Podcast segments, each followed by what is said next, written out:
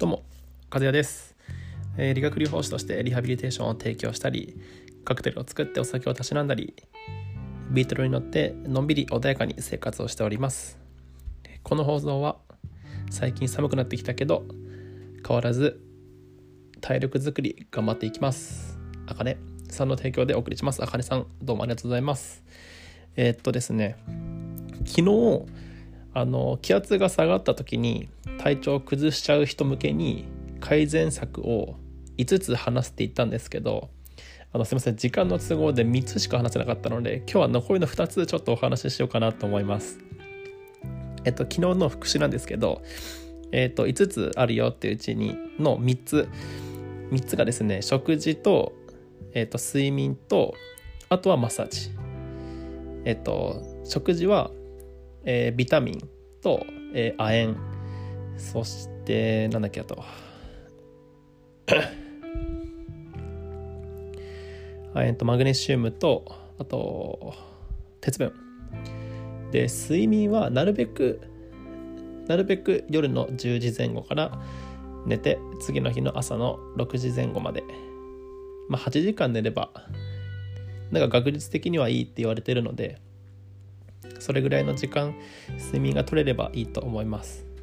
で最後マッサージは、えー、と自律神経整えるにあたって、えー、と背骨の脇に各1本ずつ通ってるのでその、まあ、背骨を中心としてこうちょっとその脇をマッサージ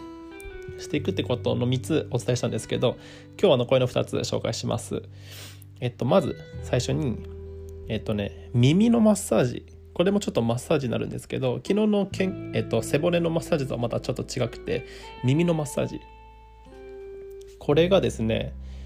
なんかこう耳耳って、えっと、外に出てるこの触れるところが外耳って言ってで次に、えっと、中耳っていうところに入ってで最後内耳っていうこう3つのあの構造を耳はしてるんですけどえっと、中耳と内耳は物理的に触れないのでこの外耳外耳をマッサージします。でどこをマッサージするかっていうと耳たぶ。耳たぶを引っ張ったり元の位置に戻したり押しつぶしたりいろいろやってください。でこれねなんで効くかっていうとえっとこれはねツボなんですって。僕はあの西洋医学であのそのツボとかはよく知らないんですけど東洋医学の中国とかの方ではこういうツボとかがこう結構あの信じられてるので推奨されてるらしいのででこれをあのするといいよってなんかちょっと今僕資料見てみてるんですけど、うん、なんかいいいいみたいです。この、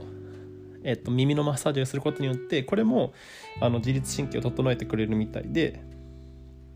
あのおすすめらしいので、えっと、ぜひやってみてください。で、えっと、もう少し、えっと、付け足すと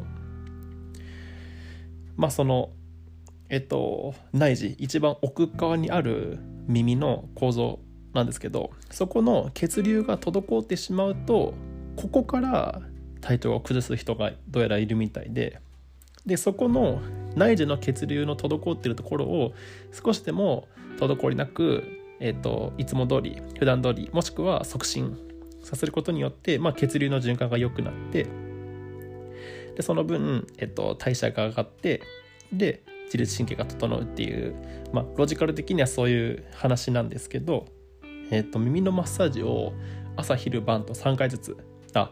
朝昼晩で3回。1回ずつで計3回。を、えっと、1, 1ヶ月間やってみるとこう体質もどうやら変わってくるらしいのでいやそんなの嘘でしょって思ったそこのあなたちょっと一回やってみてください。でも1ヶ月って結構スパンが長いので、まあ、できるかちょっと微妙ですけど、まあ、ちょっとぜひあの実践してみてください。あとはえっ、とタオルを温めてそれをこう耳にあてがうとか、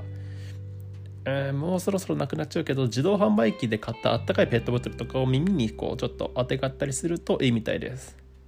で出てきてほやほやのはちょっと熱いのであれですけどまあ、ぬるいぐらいのペットボトルを耳にあてがうとなんかこう不快な感じが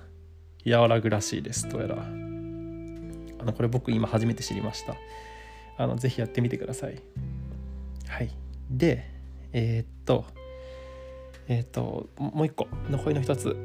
が運動です。運動。もう僕は理学療法士なので運動にはすごいうるさいんです。けど、えっと、運動でまずこう基礎体温を上げます。基礎体温を上げてえっと首手首足首。ここのうんまあその体の一番端に当たるとこですね。特に足首は心臓から一番遠いところにあるのであの効果がちょっと出にくいんですけど手首とかマッサージしてあげるとマッサージというか、まあ、運動かをあのおすすめです。えっとまあえっと男性に比べて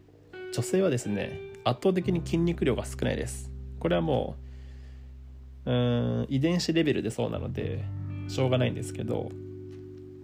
で筋肉量が少ないとどういうことが体の中に起きるかっていうと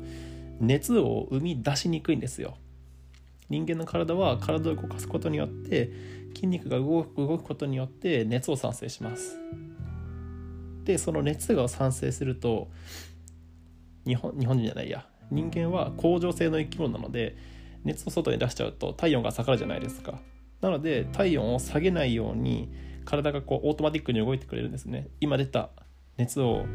外に出さないようにまあ出してもさらに熱を産生するようにっていう体の作りになってます。でこれ代謝の機能が悪いと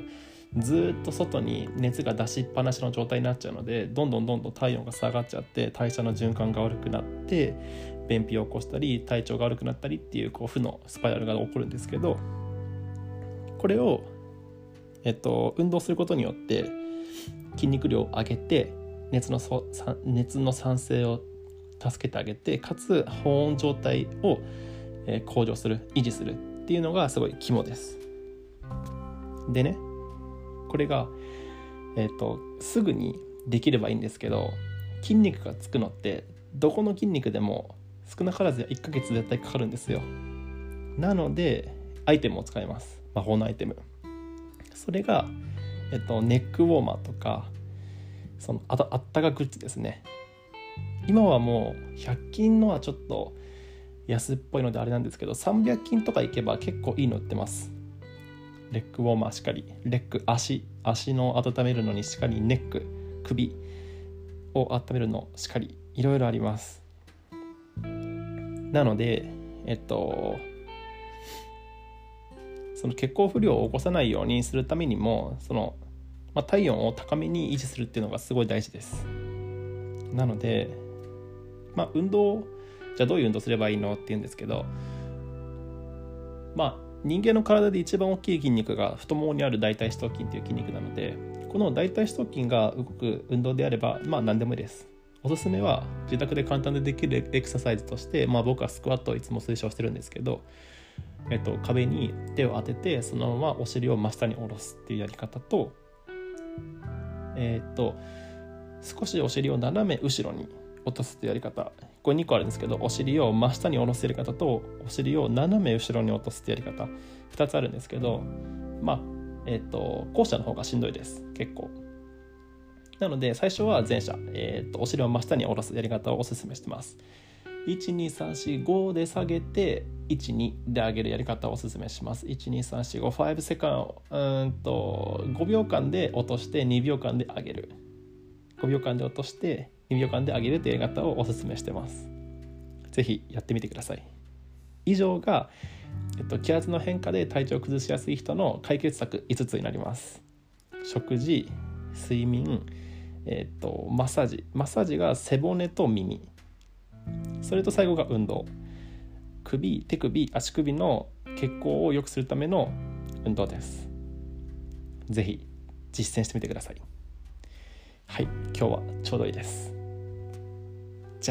またね。おやすみなさい。